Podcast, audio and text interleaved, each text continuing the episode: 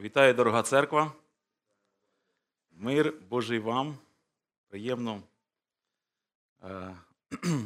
роздумувати з вами про важливу тему. Ви знаєте, я не планував взагалі проповідувати на цю неділю, але на тижні Славік мене попросив проповідувати, але більше того, я не планував проповідувати на цю тему, на яку я проповідувати буду сьогодні.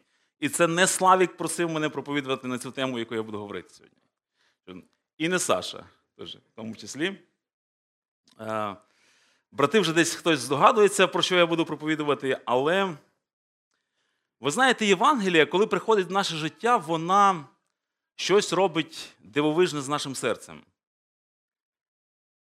В тому числі Євангелія, вона вчить нас бути вдячними. Якщо Євангеліє не змінило нашого серця, нам важко бути вдячними. Тому ми зараз з нашою церквою рухаємося в контексті подяки, в контексті вдячності, як нам, коли, за що, за кого дякувати.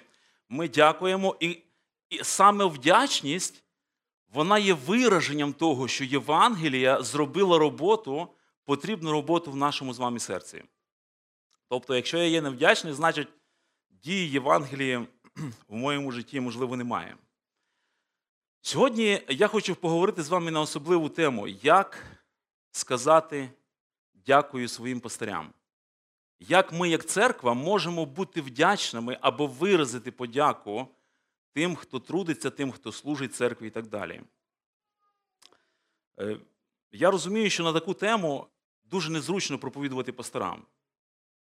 Уявляється, пастир стоїть, хоча це нормально. Я сприйняв би це нормально, але оскільки я не пастир, мені нормально буде проповідувати на цю тему до вас.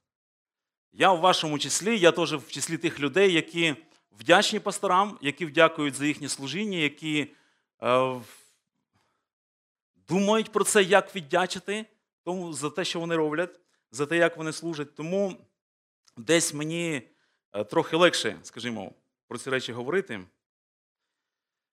Говорячи про е, пасторів, я в своєму житті мав багато стосунків з пасторами, з різними, з багатьма пасторами.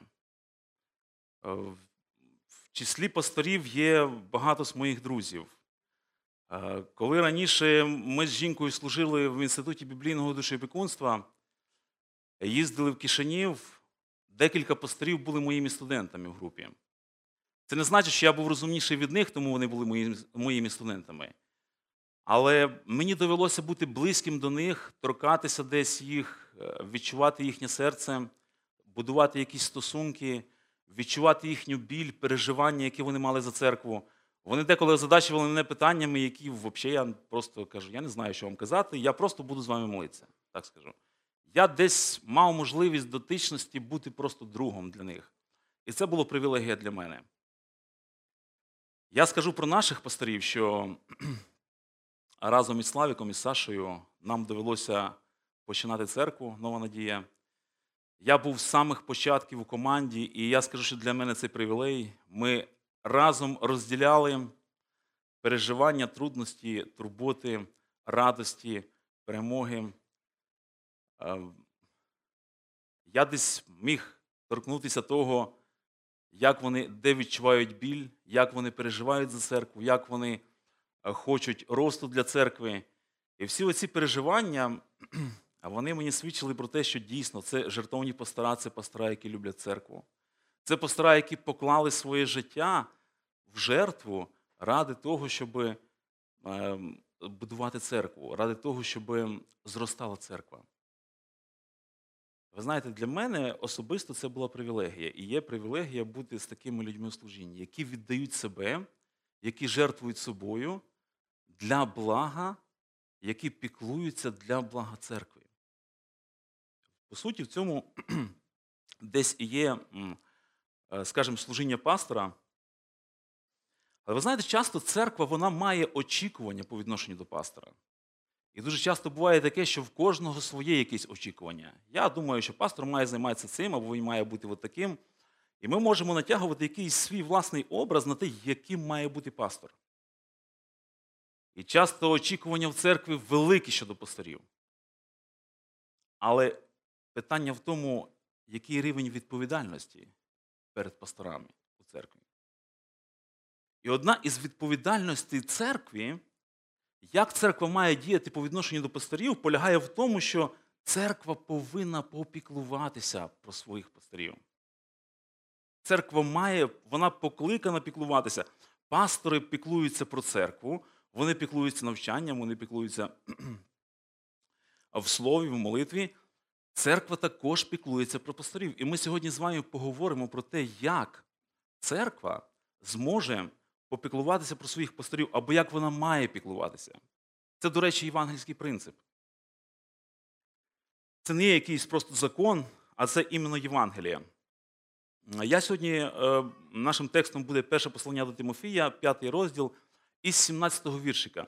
Але раніше, чим ми прочитаємо цей текст, я хочу трошки зануритись з вами в контекст, тобто пробігтись десь по всьому посланні. Це благословення, коли пастор жертовно служить церкві, і церква жертовно піклується про пастора. Це, до речі, є свідоцтвом того, що Євангелія, вона панує в церкві. Євангелія керує церквою. Не просто якісь традиції, переконання людей, не власні вподобання ваші чи мої, а саме Євангеліє. В першому посланні до Тимофія Павло пише, що Тимофій, який представляє його в Ефесі. Єфеська церква була непроста, тому Павло в Ефесі провів більше часу, ніж в будь-якій іншій церкві. Він там десь три-три з половиною роки провів.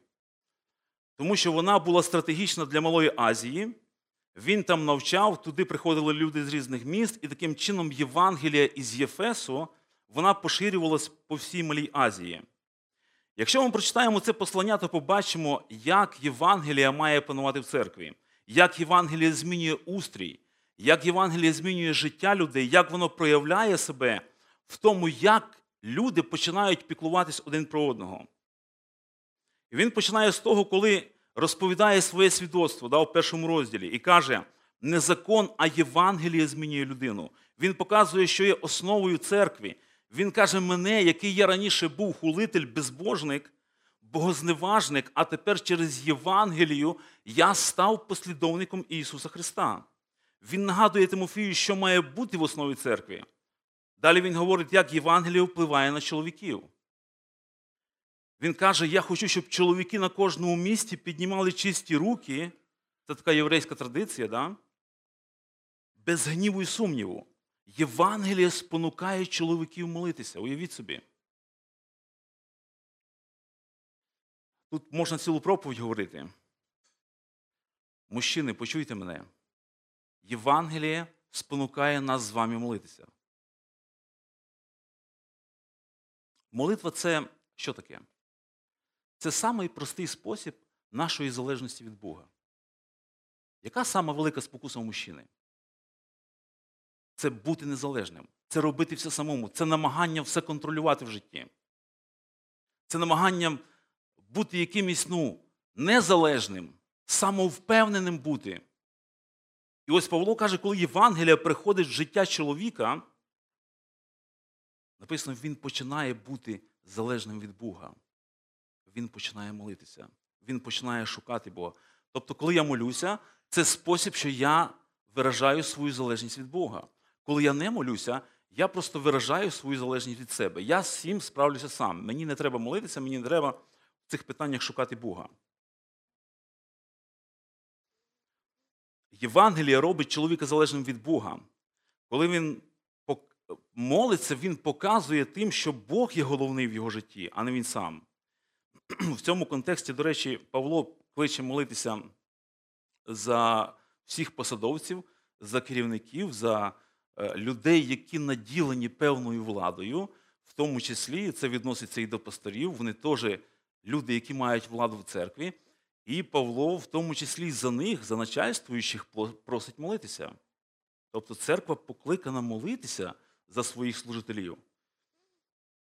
І далі, коли він говорить про чоловіків, коли вони піднімають руки без гніву і сумніву, це показує, що його характер перемінений Євангелієм чоловіка. Гнів – це внутрішня агресія, яка часто притаманна чоловікам. Вона виражається назовні. Мені щось не виходить контролювати, що я виражаю, я починаю гніватися. Но Євангеліє міняє людей, Євангеліє міняє чоловіка. І він починає не намагатись контролювати, А він розуміє, що Бог є тут голова, Бог владний, Бог має контроль, а я буду до нього молитися. Далі він каже, що Євангеліє змінює жінок. Жінки, які коряться Євангелію, кому вони будуть коритися? Своїм чоловікам. І це євангельський принцип, це переміна, яка робиться в серці жінки. Це той, то, що робить Євангеліє з жінками. Далі він говорить в третьому розділі, характер служителя має відображати Євангелію. Коли ти вибираєш якогось служителя для служіння, пресвітера, він перераховує якості, які має мати пастор. І всі ці речі об'єднує одна проста річ. Пастор, якого ви вибираєте, любить церкву більше, ніж себе. Ось це мірило справжнього пасторства. Христос любить мене більше, ніж я, я люблю Його. Пасторське посвячене служіння означає, що я вибираю, відповідаючи на Божий заклик, любити і пасти Божий народ більше, ніж я люблю себе. Я скажу, що пастори нашої церкви, вони чітко продемонстрували протягом всього життя церкви, з самого початку, що вони більше люблять церкву, ніж люблять себе. Я не кажу, що вони більше люблять церкву, ніж люблять своїх дружин. Я кажу, що вони більше церкву люблять, ніж себе. Тому що в них було багато можливостей працювати, заробляти більше. В церкві, по суті, вони не заробляють нічого. Може, ми зараз пізніше до цього дійдемо. Але це те, що робить Євангеліє із серцями людей. Він каже, що Євангеліє, церква має тримати Євангеліє. Церква – це стовп і підвалина правди. Церква тримає Євангелію. Далі він каже, що будуть противники Євангелія, тому треба Євангелію захищати.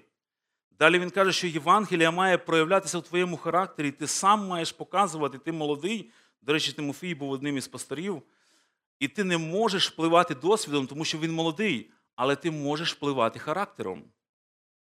Далі він говорить про те, як Євангелія впливає по відношенню до самого незахищеного всередині церкви класу людей. І ви знаєте, який це самий незахищений клас? Це вдови. Він майже цілий розділ посвячує вдовам. Вдови не дають церкву нічого, вдови беруть із церкви. Вдова – це жінка, яка втратила чоловіка. Якщо в них були діти, які могли попіклуватися про вдову, про свою маму, це добре. Але якщо не могли, хто тоді піклувався про вдів? Піклувалася церква. І, до речі, один із способів вираження, як Євангеліє проявляється в церкві, це коли церква дає тим, хто не має, що віддати взамін. Це момент, коли Євангелію видно найкраще. Коли вона служить і дає тим, хто не має з чого повернути. Розумієте, що робить Євангеліє? Не шукає вигоду, а віддає себе. Не шукає вигоду для себе, а віддає себе. Тому що Христос, Біблія каже, Він не шукав вигоду, але Він віддав себе. І Він показує, як церква, церква дбає про тих, хто найменший в церкві. І далі наш текст про те, як церква має дбати про тих, хто має найбільшу відповідальність церкви. Це пресвітера. І він показує, як Євангеліє працює в церкві. Це коли церква піклується про своїх пресвітерів, церква жертвує своїм пресвітерам. Церква тримає пресвітерів підзвітними, церква вибирає і покладає пресвітерів. Він показує, як Євангеліє міняє стосунки далі панів і рабів, тобто босів і підлеглих, да? В цих стосунках має відображатись не панування і занедбання, а має бути любов і турбота один про одного. І далі в кінці говорить, що Євангеліє нагадує нам, що Христос прийде знову. Тому, Тимофій, ми і ми з вами маємо бути вірними до кінця, очікуючи приходу Христа. Це не людський принцип, це євангельський принцип. Це правильно, коли церква розуміє, що таке Євангеліє. А що таке Євангеліє? Євангеліє – це Христос віддає себе. Євангеліє не то, що я зробив для когось. То, коли я роблю і моє життя міняється, це результат того, що зробило Євангеліє в моєму житті. Коли я будую стосунки євангельські з іншими людьми, з іншими слоями або категоріями людей чи в церкві, чи в світі, це результат того, як Євангеліє вплинуло на моє життя. А саме Євангеліє, його суть, це в тому, що Христос віддає себе. Христос віддає себе, це добра новина. Він віддає себе за мене, тому що Бог полюбив нас і віддав свого Сина заплатити за наші гріхи, за мої гріхи. І ми ніколи не зможемо полюбити Бога більше, ніж Він полюбив нас. Він завжди буде любити нас більше, ніж ми любимо Його. І коли ми це усвідомлюємо, ми сторона, яка приймаємо благословіння. Євангеліє має щось зробити з нашим серцем. Це добра новина. І ми починаємо хотіти любити інших у відповідь на то, як Христос полюбив мене. І коли я розумію, що Євангеліє, я її приймаю, те, що Христос робить для мене, воно буде міняти мене, і я буду хотіти будувати відносини з іншими на основі того, як Христос полюбив мене і віддав себе за мене. Найпершим проявом любові Павло каже: робіть добро всім. Це прояв Євангелія. Попіклуйтесь про всіх, а найбільше одновірним. І це в контексті того, що церква повинна дбати про своїх пресвітерів. Не просто всім, не просто будь-кому. Найбільше своїм по вірі. Павло каже в посланні до Галатів, наприклад, що той, хто наставляє мене словом, а пресвітер – це той, хто наставляє тебе словом, ділись всяким добром із тим, хто тебе наставляє. І це є заповідь, і це ну, повеління для церкви. Це не просто закон, що так має бути. Це євангельський, по суті, принцип. Отже, як сказати пастору дякую? Давайте почитаємо цей текст. перше Тимофія п'ять сімнадцять, ми будемо по... поступово йти, рухатися. А пресвітери, які добре пильнують діла, нехай будуть наділені подвійною честю, а особливо ті, хто працює в слові і науці. Бо каже Писання: не в'яжи волові рота, що молотить, і вартий працівник своєї нагороди. Я розумію, що цей текст може когось із вас напружувати. Може, ви чули історію про хлопчиків, які зібралися і ну, починають говорити, скільки і як їхній тато заробляє. І котрий тато заробляє більше.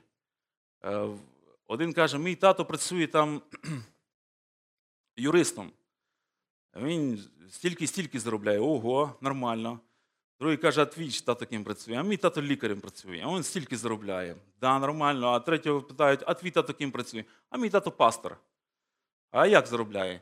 А він виходить, говорить на кафедру раз в неділю, десь там у церкві на сцену, щось там сорок минут поговорив, поговорив, потім якісь дяді прийшлися, по, по церкві зібрали гроші, і от так заробляє. Для багатьох людей ось так виглядає служіння пастора в церкві. Він виходить, щось поговорив, і потім хтось має щось йому за це, ну, церква заплатити, да? Тим більше, що люди очікують, що пастор, який стоїть, який проповідує, завжди має бути веселий, усміхнений, в дусі, підбадьорений, для того, щоб міг підбадьорювати церкву. В нього ніколи немає проблем, він завжди в хорошому настрої. От так церква може сприймати, або хтось з церкви пастора, що пастор – це такий супермен, да, свого роду. Церква має високі уявлення до пастора і деколи, на жаль, низьку відповідальність.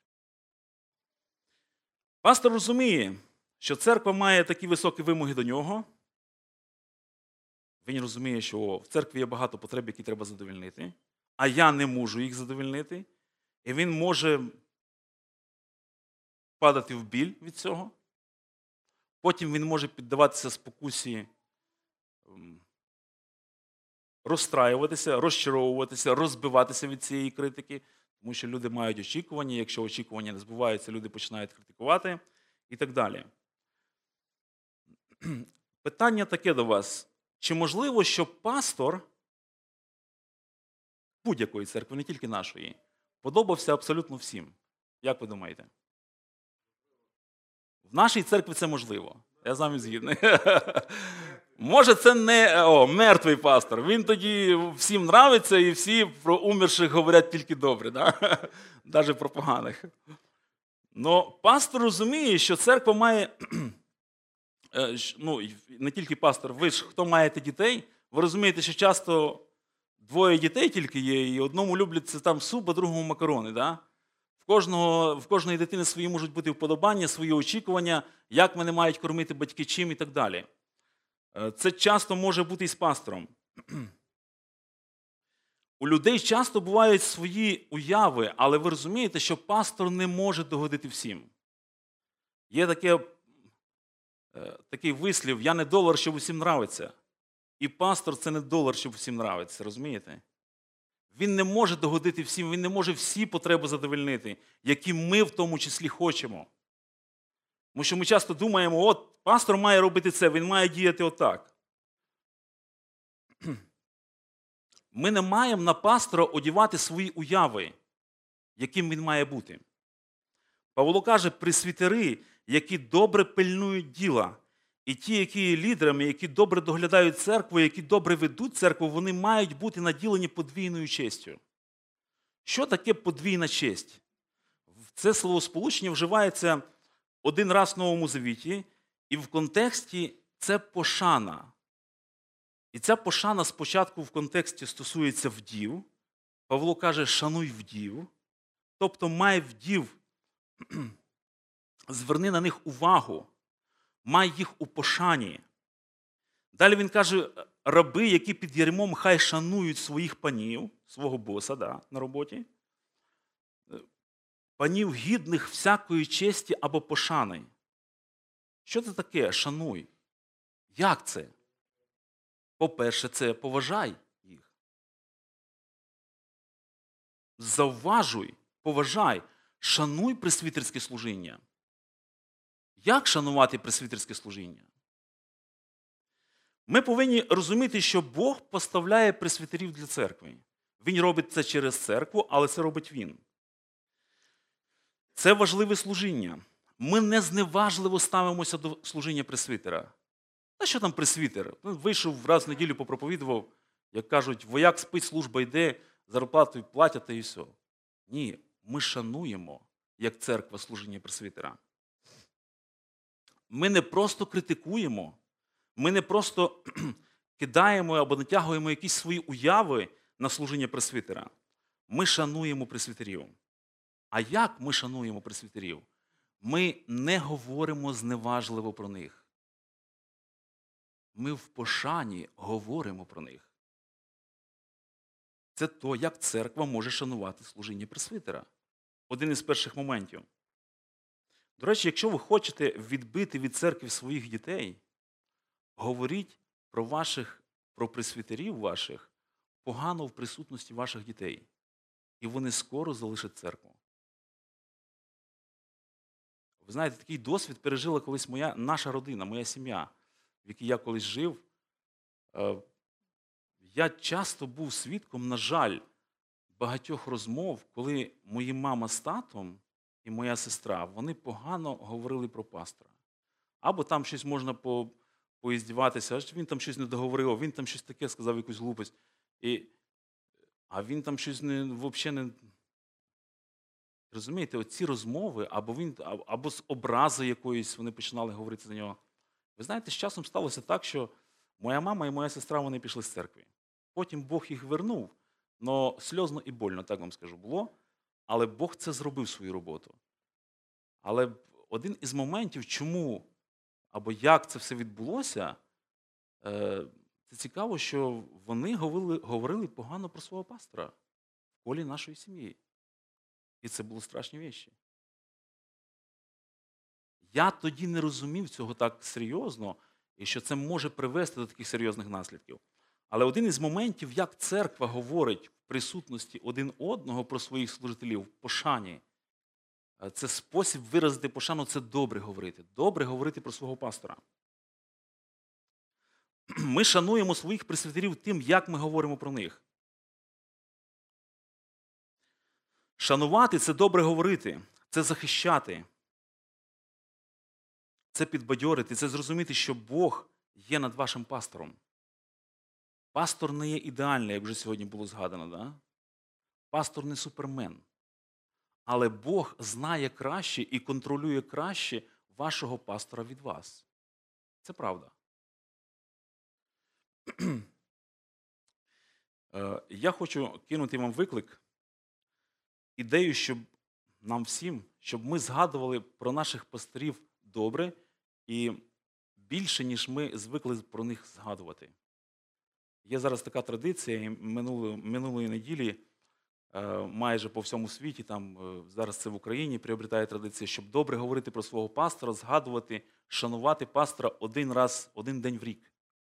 Є такий один день в році, і багато церков заряджається тою ідеєю для того, щоб виразити якось пошану своєму пастору, благословити його якось, помолитися за нього і так далі. А ось який момент. Давайте кинемо таку ідею всім нам. В неділю у вас є е, після зібрання десь, що ви збираєтесь разом в колі сім'ї? За їжею, за обіднім столом. Давайте мінімум раз на тиждень в неділю, коли ми збираємося після зібрання, помолитися за наших пасторів. Один із виявів пошани для нашого пастора або для наших пасторів полягає те, коли ми молимося за них. Молимося. Давайте молитись. Давайте за обіднім столом в неділю, в обід сьогодні це зробіть, і робіть це кожну неділю. Щоб це не було як восьме березня, коли ми раз в рік згадуємо про жінок, да? Щоб ми згадували кожну неділю, щоб ми молилися, згадували їх молитви. Щоб ми добре відкликалися, щоб ми добре говорили про наших пастирів. Моліться так, щоб ваші діти, може, у когось внуки є, вони чули, вони були свідками цієї молитви. Просіть, дякуйте, підбадьорюйте, просіть самого доброго в їхнє життя. Тому що пасторське служіння, воно непросте, воно нелегке, складне. Жінки пасторів, вони по-особливому добре це знають, скільки воно коштує і як це.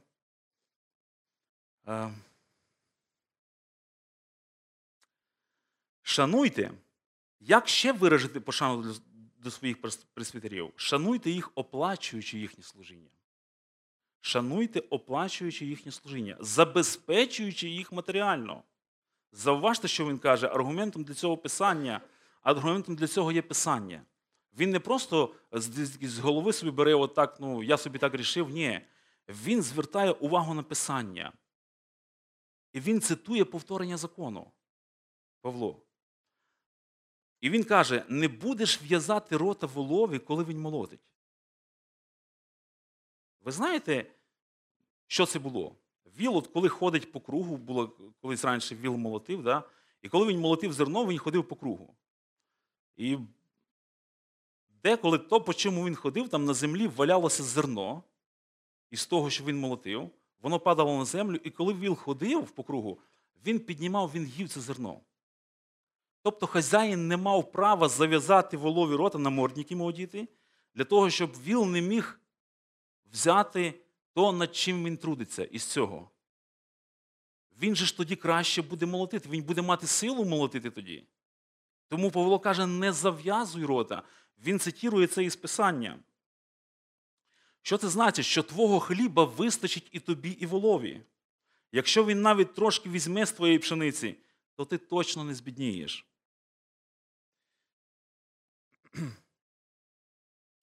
Для того, щоб жити добре, хтось повинен працювати над тим, щоб ти жив добре. Буквально Павло каже, не ставтесь до свого пастора гірше, ніж хазяїн ставиться до вола. Не закривай рота йому. Він каже, піклуйтесь, піклуйтесь про його матеріальні потреби. І далі він цитує слова Ісуса, вартий працівник своєї нагороди. Знаєте, коли це Ісус казав? Він казав це, коли посилав по двох учнів в різні села. Він каже, в яке село зайдете, якщо буде дім, який буде відкритий і готовий вас прийняти, ви заходьте туди, їжте, пийте, можете провести деякий час там. І що він далі каже?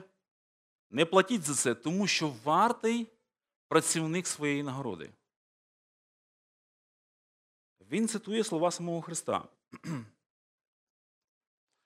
Заважте Павло, який жив у Ефесі три роки. Він не брав з цієї церкви жодної підтримки. В кінці кінців він каже, я показав вам приклад, як треба робити і як шанувати. Він каже, я, як батько, піклувався про вас, церква, щоб ви зростали. А тепер, коли я піду, ви, як церква, попіклуєтесь по-батьківськи про своїх пресвітерів, так як я робив це по відношенню до вас.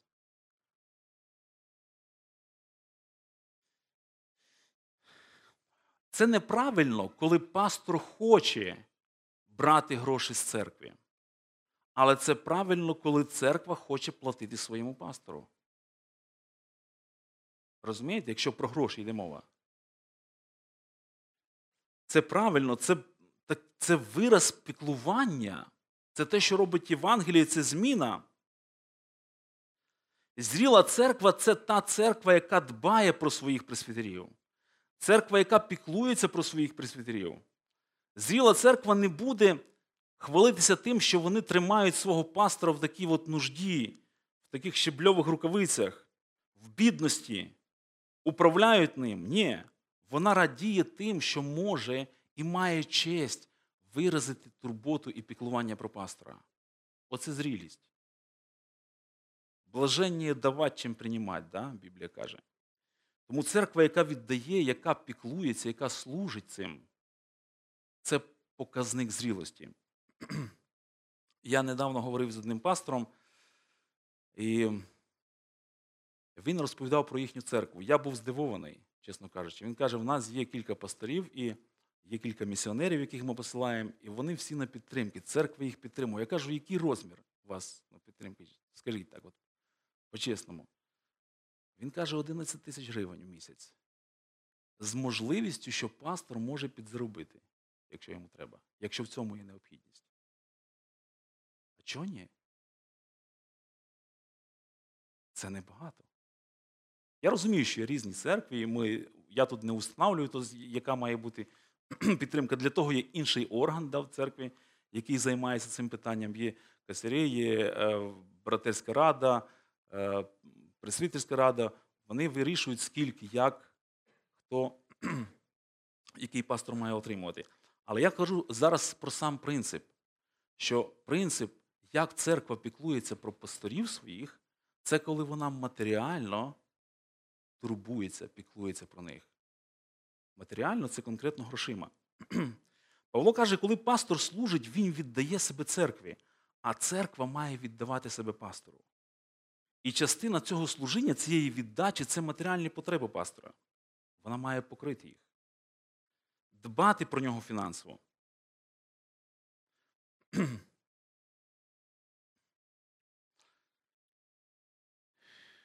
Один із ще моментів, як церква може піклуватися про пастора, це подбати про його відпочинок. Знаєте, часто може бути таке, та що? Пастор, а, та йому платять зарплату. Да, ну, звісно. Я би і сам так їздив, там десь, десь відпочив. Ви знаєте, хто це говорить? І що це говорить в нас? Заздрість, жадність. Та що він там, це, це, щось там це поробив і вже там на відпочинок собі поїхав. Друзі, це, це незрілість говорить. І ми знаємо, що в церкві є різні люди, і це є небезпека, можливо, з якою стикнеться пастор, який буде отримувати підтримку від церкви, в тому числі матеріально. І, звичайно, до цього треба бути готовим. Але відпочинок – це один із моментів, як церква може попіклуватися про свого пастора. Дати йому, наприклад, вихідний день. В цей день не турбувати його взагалі. Пастор має провести час із сім'єю теж. Оплатити йому відпочинок кудись в Хорватію, там на море, да? Нормально. Це не є велика біда. Якщо церква має для цього, звичайно, можливість, я не кажу, що е, ну, це обов'язково, але якщо є можливість така, чому ні? І не з тим, що там, о, та це пастор, та він там бере, та він там много має, я, я б теж так. Ну, розумієте, це такі речі говорять дитинством. Як церква має ще піклуватись про пасторів? Другий момент, це дев'ятнадцятий віршик. Написано, і церква, це мій пункт, має захищати своїх служителів. Церква має захищати своїх служителів. Павло каже, не приймай скарги на пресвітера, хіба що при двох або трьох свідках. Що тут каже Павло? Будь готовий, що на пресвітера, пресвітера будуть звинувачувати. На нього будуть скаржитися. Хай це тебе не дивує, але будь обережний тоді, коли пресвітера будуть на нього скарги.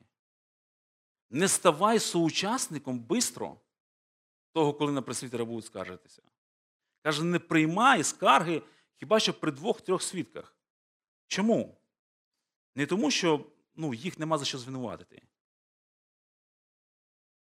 а тому, що їхнє служіння таке.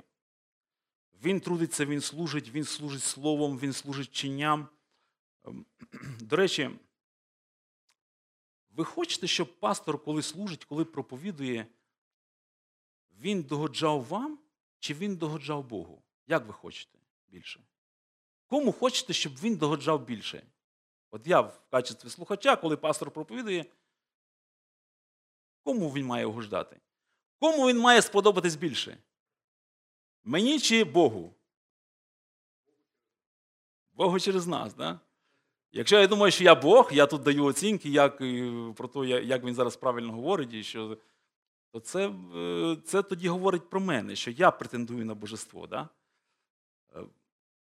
Ви знаєте, пастор часто, і, ну, в проповіді своїй, так і в самонастанові, може робити якісь речі такі, і він робить, які подобаються не всім.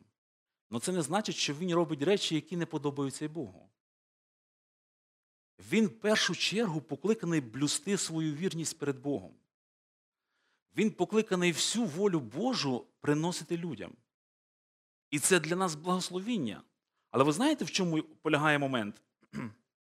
Що коли він проповідує певні речі, або вчить певні, певним речам з Біблії, це може сильно торкатися нас.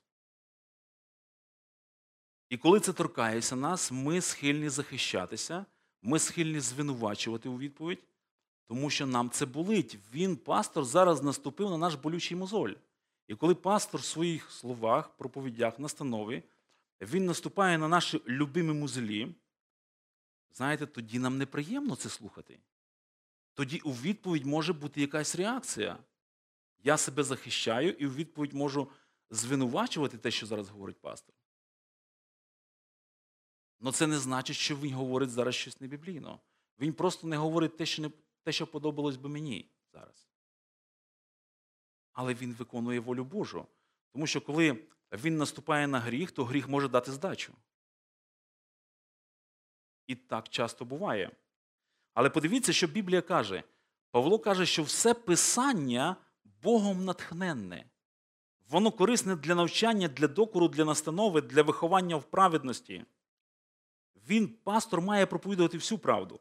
І коли він буде проповідувати всю правду і те, що хоче Бог, то це слово буде проникати глибоко, воно буде торкатися нашої гріховності, воно буде наступати на наші больні мозолі, і у відповідь ми можемо невідповідно або неадекватно реагувати на цю проповідь. Але це не значить, що в цей момент пастор не догоджає Богові.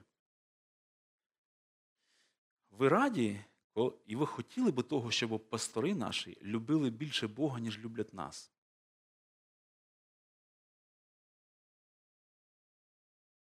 А це правильно. Все ж таки Бога вони мають любити більше, чим вони люблять церкву. Бо коли пастор буде любити церкву більше, чим він любить Бога, то він буде шукати обходні шляхи для того, щоб, ну, він буде знати приблизно, тому що пастор знає церкву, де в кого які больні мозолі, він не буде на них наступати, він буде обходити. Тому що він буде намагатися просто догодити людям. Но це не буде в повній мірі те служіння, яке Бог від нього хоче. Тому якщо пастор наступає на мій больний мозоль, роблячи це перед Богом, а він покликаний так робити, то це служіння, це, це частина служіння.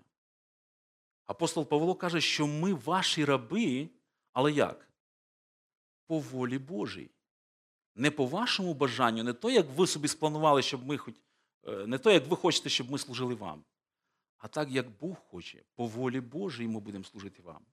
Ми вас любимо, да, ми будемо жертвувати для вас, да, але разом з цим ми будемо нести в ваше життя всю волю Божу. Ми будемо застерігати вас, ми будемо докоряти вас, ми будемо навчати вас, ми будемо виховувати вас у праведності, так, як це робить Біблія, і так, як є задача. І пастори це роблять. Якщо навіть це, це служіння може комусь із нас не подобатися. А ще уявляють собі, коли церква платить пастору, от тоді по-особливому треба захищати пастора. Тому що, як я вже казав, є много, ну, можуть бути люди в церкві, які можуть казати, що ж він там робить за свою роботу? А ще йому за це гроші платять. Він має служити. Ще якщо говорити про контекст, в якому ми виросли взагалі, що ми не звикли платити пасторам, то ми говоримо, та пастор взагалі має бути посвячений, він має вісім годин робити на заводі, а весь остальний час ще в церкві двадцять чотири часа в добу. Оце посвячений жертовний пастор. Ні. Біблія не такому підходу учить. Біблія каже, піклуйся про пастора, захищай пастора. Я не кажу, що пастора треба захищати в його гріхах. Але до цього треба підходити правильно, так, як Біблія цьому вчить. Не треба бути упередженим, заангажованим, а треба виразити всіляке піклування з боку церкви по відношенню пасторів. Можливо, ви дивитесь на якісь земні успіхи, які, можливо, мають пастирі. Але церква мало знає про ціну часто, яку платить пастор, яку прийшлося заплатити. Церква може не знати про труднощі, які прийшлося пройти пастору. І тому Біблія каже, що пастора нагорода на небесах буде особлива, особливий вінець. Тому що Бог знає, через що прийшлося пройти пастору. Бог знає, через що проходив пастор. Бог знає серце, переживання. Бог бачить це, чого не бачить церква. І Бог нагородить більше пастора, ніж будь-яка церква коли-небудь може нагородити пастора. І це правда. Знаючи нашу ціну, знаючи наших пасторів, ви знаєте, хтось із вас, що вони заплатили велику ціну, і вони продовжують платити.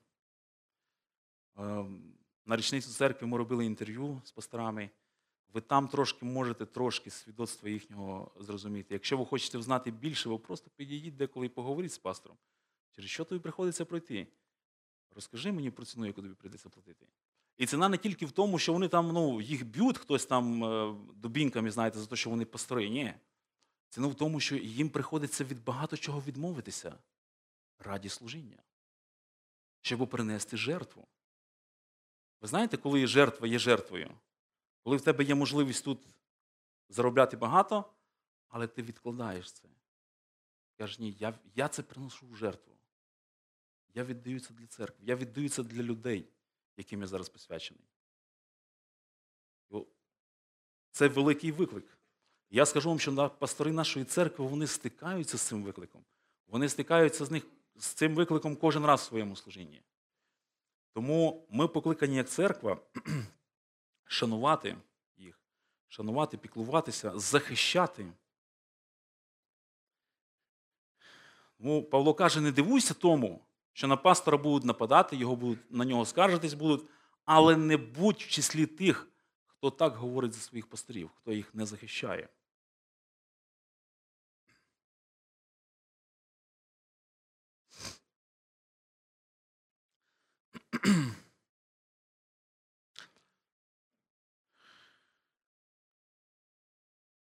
Далі він каже, тих, хто грішить, картай перед усіма, щоб інші мали страх. Закликаю тебе перед Богом і Ісусом Христом і вибраними ангелами, щоб ти заховав це без лицемірства і нічого не робив з упередженням. До речі, це ще один спосіб піклування про пастора. Як церква піклується про пастора? Пастор має бути підзвітний церкві. Підзвітність церкви – це піклування пастора про його внутрішній стан. Про його стан, де він, як він, чим займається. Звісно, пастор не буде звіт давати у всій церкві, але є коло людей, близьке коло людей до пастора. Пастор, рада пасторської опіки в нашій церкві яка піклується про пастирів у цьому, яка знає, де, чим, як живуть пастири. І тому церква може бути спокійною, тому що є люди, які, яким підзвітні пастири. Далі він каже,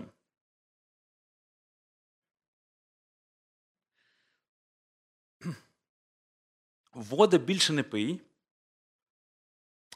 але трохи вина вживай ради шлунку свого і частих своїх недугів. Як вам такий совет, пастору?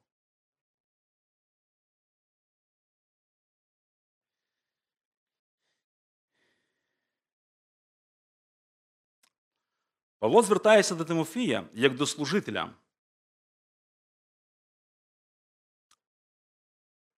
І так, якби церква зверталась до пастора. Бо це він пише до пастора. Не пий саму воду, але додавай трохи вина. Води тоді, коли Павло писав, чистої води було дуже мало.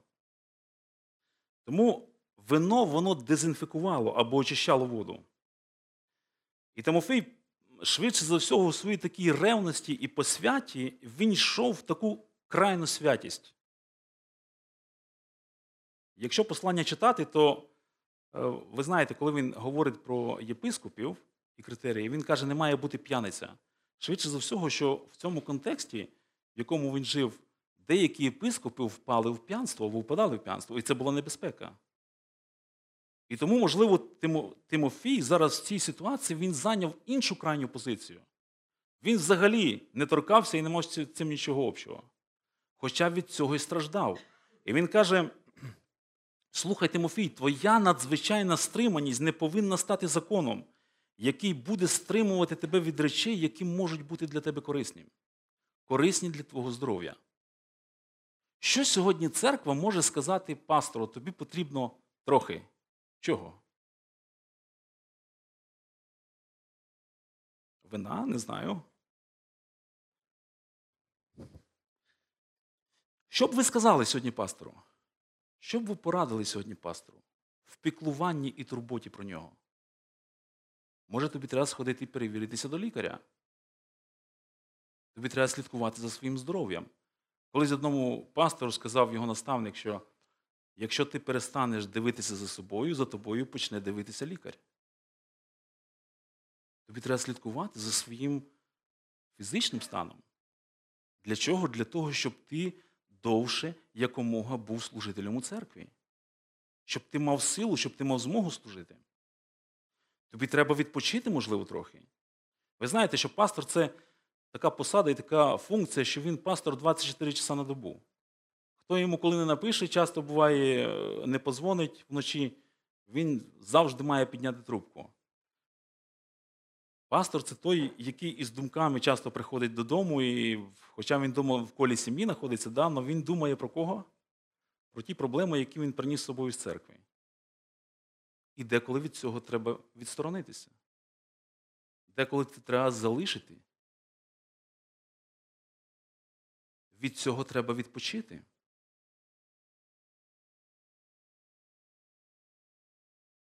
Павло каже, подбай про себе, і ти будеш краще дбати про церкву. Подбай, подбай, подбай про себе, і ти зможеш довше залишитись в служінні. Ви знаєте, хтось порівняв церкву із стадіоном. Стадіон – це де грають футбол, там бігають двадцять два футболіста, якщо я не помиляюсь, двадцять два, да? Вірно, значить, це. Вони грають, і є люди, які сидять на трибунах, які є спостерігачами за цим усім, що відбувається на полі. І ці люди, які на трибунах сидять, вони аплодують, там хтось підбадьорює, хтось критикує того, як недобре хтось забив гол або подав пас. І один чоловік цей каже, що слухай, ти знаєш, тим, що на полі, дуже сильно треба відпочити. А тим, що на трибунах, дуже сильно треба побігати. Це життя церкви. Я розумію, що в нашій церкві немає тенденції, що тільки пастори займаються служінням, всі інші сидять. І нічого не роблять. Наша церква служить, слава Богу, великий відсоток церкви задіяний в конкретному служінні, плотному. Але ми, як церква, не просто сидимо на трибунах і оцінюємо, о, там, як пастор сказав, то сказав, або то зробив, то не так зробив. Ми залучені в тому, щоб допомагати. Ми залучені в тому, щоб піклуватися про пасторів. Ми залучені якомога самим разним образом попіклуватися про пастора. І в тому числі наше піклування про пасторів – це наше слідкування за тим, як вони відпочивають. Бо якщо вони ревні у своїй пожертві, вони можуть про це взагалі забути. Я не знаю, якщо ви їх зараз запитаєте, скільки вони відпочивають, я сумніваюся, що вони вам скажуть, що вони там відпочивають много, що їхнє життя оце от, ну, просто підготувати проповідь.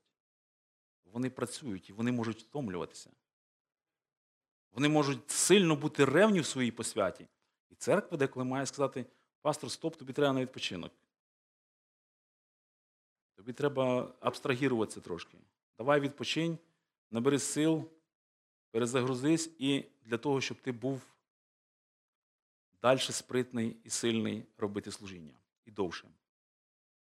Церква, яка розуміє Євангелія, вона буде дбати про свого пастора. Ви знаєте, я щиро бажаю нам всім бути церквою, яка піклується про своїх пасторів, яка переживає, яка молиться, яка захищає своїх пасторів, яка платить їм гроші, яка шанує словесно їхнє служіння, яка дбає про їхній відпочинок, щоб ми усіляко, в повноті всій, могли подбати про наших пасторів, за яких ми дуже вдячні. А зараз, ви знаєте, я хочу не, не просто сам тут на сцені помолитися, а хочу покликати пасторів. Я хотів їхніх жінок покликати, не знаю, Наді тут немає, але Віка тут є. Віка, я тебе теж запрошую на сцену. Я нічого від вас не буду вимагати говорити. Виходьте, брати. Виходьте, пастори наші.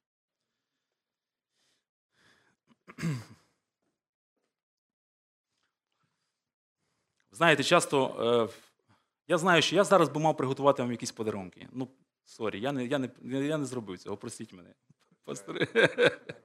Церква, простіть мене, що я... я не... Ну, знаєте, як Петро казав... Золота і серебра нет у мене, на що імею, то, то даю. Я вас не можу ісцілити, до речі. Ви не маєте в цьому потреби, да? Поки що.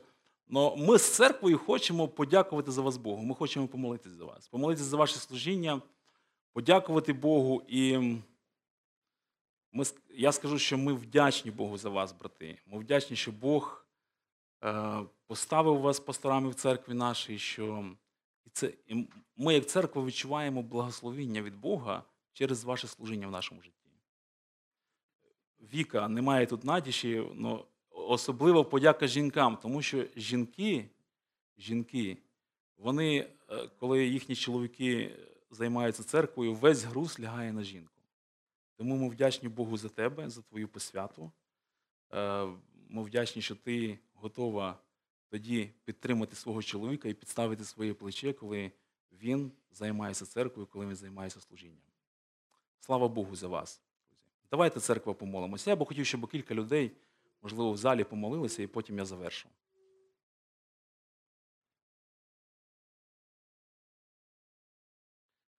Господи, ми дякуємо Тобі за наших презбітерів, за Славіка і Сашу, за їхніх дружин, за Надю і Віку.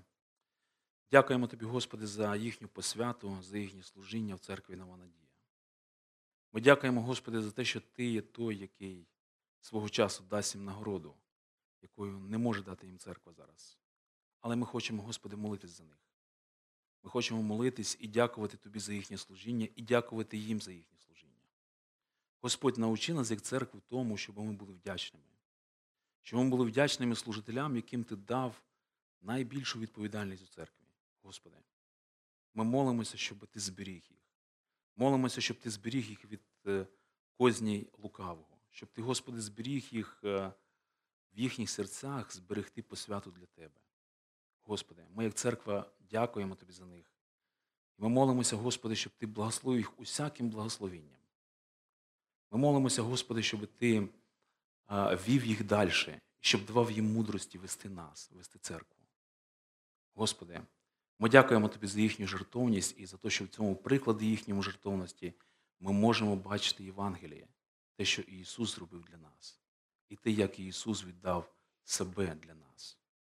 Господи, ми просимо Тебе за них, за їхні фінансові потреби, Господи, щоб Ти все влаштував для Твоєї слави. Щоб Ти, Господи, попіклувався і про цю сферу, і попіклувався саме через нас, через церкву. Господи, ми просимо Тебе, щоб зберіг їх в здоров'ї. Господи, дай їм ще сил на багато-багато років бути Твоїми вірними і посвяченими служителями. Господь, ми просимо і молимо за них, просимо Твого захисту. І допоможи, і дай мудрості нам, як церкві, піклуватися, захищаючи їх і їхнє служіння. Господь, Ти добрий до нас і навіки Твоє милосердя. Будь благословенний і ще раз дякуємо Тобі за вірних Твоїх тружеників, за наших презбітерів. Благослови їх і збережи в ім'я Ісуса Христа. Амінь. Дякуємо вам, брати. Дякуємо, сестри. Хай Бог вас благословить. А зараз... Сірий.